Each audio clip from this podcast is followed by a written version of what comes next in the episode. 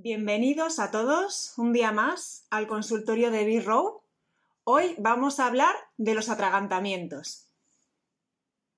Un atragantamiento es una de las urgencias que podéis solucionar vosotros en casa si tenéis el conocimiento adecuado. Es una preocupación bastante frecuente en, en las familias que tienen animales, perros, gatos, de qué hacer en el caso de que mi animal se atragante.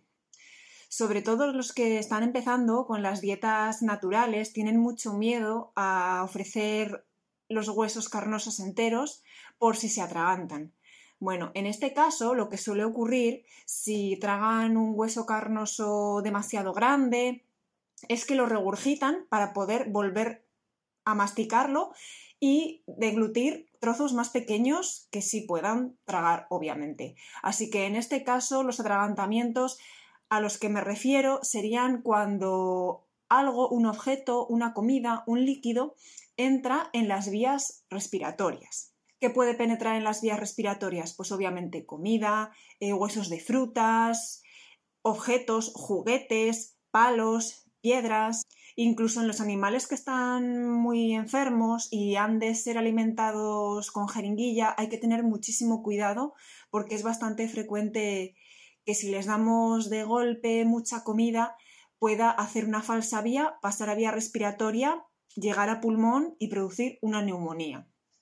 Esto puede ser más frecuente en cachorros alimentados por lactancia artificial. Los atragantamientos pueden ser de dos tipos, parciales o totales. Son muy fáciles de diferenciar los dos. En un atragantamiento parcial tendremos un perro que tose, que se lanza las patas al hocico para intentar eliminar aquello que está obstruyendo la vía. Puede haber jadeo, babeo, mucho nerviosismo, una respiración ruidosa y dificultada. Algunos pueden presentar arcadas e incluso vómitos, que con suerte pueden eliminar de esta manera el objeto que está obstruyendo la vía aérea. Un error muy frecuente es confundir una tos, una tos irritativa, con un atragantamiento. En este caso, el atragantamiento siempre va a tener una sintomatología muchísimo más intensa y tendremos un animal muy desasosegado, con la boca muy abierta, que no para de toser, que la respiración es ruidosa. En una tos irritativa también podría ocurrir, pero por lo general vemos un animal que cuando no está con el acceso de tos, es prácticamente normal. Pero ya sabéis, para salir de duda, nada como ir al veterinario. Y en un atragantamiento total tendremos un animal que no puede toser, no puede tomar aire, presentará mucosas cianóticas azuladas, puede perder el conocimiento, tener una parada cardiorrespiratoria, entrar en shock y hasta morir. El atragantamiento parcial, si no se actúa con rapidez, puede acabar resultando uno total. Por ello considero que es muy importante que sepamos actuar en el momento adecuado cuanto antes para evitar una desgracia. Voy a hablar antes que nada de la prevención. Obviamente, si estás iniciándote en la comida barf y tu animal es principiante o no tiene una boca muy adecuada para masticar huesos, como pueden ser los braquicéfalos, bulldog francés, carlino, bulldog inglés, shih tzu, lo ideal sería darles huesos muy facilitos o incluso triturados. Se les puede incluso ayudar agarrando el hueso carnoso con la mano mientras ellos van masticándolo por el otro extremo. En cuanto a juguetes y otros objetos que puedan tragar, porque eso también sería una urgencia, una obstrucción intestinal, retirar de su alcance todos los objetos con los que se puedan hacer daño o incluso ingerir y no poder eliminar. Esto es muy importante también en cachorros sobre todo. En perros muy enérgicos y muy ansiosos, evitar jugar con palos, con piedras, vigilar muy bien todo lo que cogen del suelo. En este caso sería ideal enseñarles a no coger nada del suelo, pero sé que hay casos que son bastante complicados. Pero al menos vigilar que no cojan nada del suelo que pueda hacerles daño. A continuación os voy a explicar qué hacer si veis que vuestro animal se está atragantando. Para ello voy a necesitar de la colaboración de un voluntario Así que voy a por él y ahora mismo vuelvo. Bueno, pues el voluntario de hoy es Logan. Vamos a hacer la parte práctica con él. para que veáis cómo actuar en caso de que vuestro perro, en este caso, se esté, se esté ahogando con algo que le ha entrado en la vía respiratoria.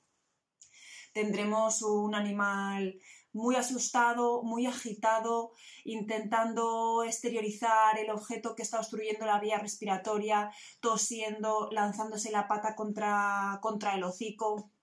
Lo primero de todo, tenemos que mantener la calma para no ponerle más nervioso a él todavía.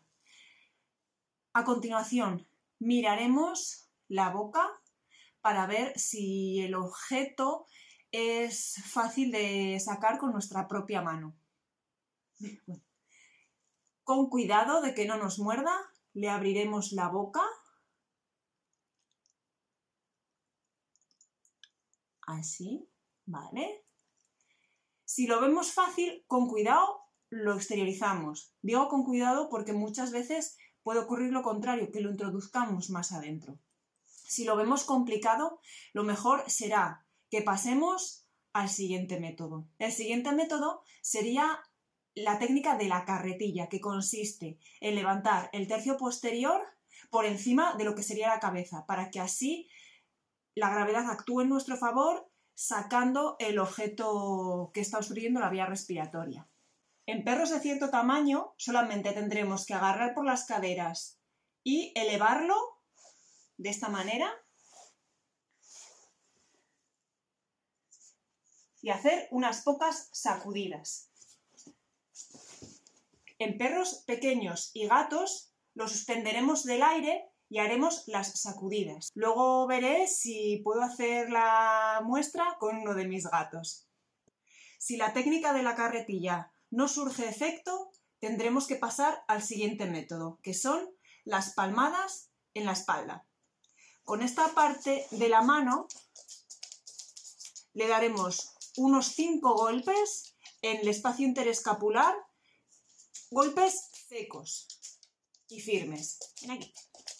La zona interescapular es esta de aquí, justo entre las dos escápulas, obviamente. Y tendremos que darle con esta parte cinco golpes. Sí, sí, ya sé. Cinco golpes firmes para ayudar al objeto a salir hacia afuera. Así, de esta manera. Si aún así nuestro perro se sigue ahogando, tenemos que pasar a la técnica de Heimlich. Para ello vamos a utilizar nuestro puño y una mano. Nuestro puño lo vamos a colocar justo donde termina el esternón. Si vosotros lo seguís, termina aquí, en este punto. ¿Veis? Aquí, se os mete la mano hacia adentro. Aquí esta zona sería la zona estomacal. Pues colocaríamos nuestro puño ahí en esa zona y con nuestra mano empujaríamos hacia arriba. Será mejor colocarlo así de pie. Nos colocaremos detrás del perro con nuestro pecho sobre su grupa y colocaremos el puño aquí, donde termina el esternón, y con la otra mano haremos movimientos firmes hacia arriba y hacia adentro. De esta manera aumenta la presión intratorácica, favoreciendo que el objeto que está obstruyendo salga hacia afuera. Haremos esto unas cinco veces y después miraremos la boca por si ya vemos el objeto y lo podemos sacar con nuestra mano. Todas estas maniobras las podemos hacer todos en casa y es importantísimo que las iniciemos tan pronto como se ha producido el atragantamiento. Siempre con cuidado de no producir lesiones en el perro como puedan ser la fractura de costillas si lo hacemos muy fuerte. En perros muy pequeños, en lugar del puño, utilizaremos los dedos colocándolos en la misma zona, al final del esternón. Creo que vamos a tener suerte y tenemos el modelo gatuno para la técnica. Lo dicho, en perritos pequeños y en gatos los suspenderemos en el aire agarrándolos desde las caderas y haciendo pequeñas sacudidas para que el objeto salga al exterior. Así. Muy bien. Y con esto ya vamos a dar por finalizado el consultorio de hoy. Espero que os haya resultado didáctico que no lo tengáis que utilizar nunca en vuestros animales, pero si llegado el caso vuestro animal se atraganta, que sepáis qué hacer para, para evitar un disgusto. Y nada más, nos vemos en el próximo consultorio. ¡Hasta luego!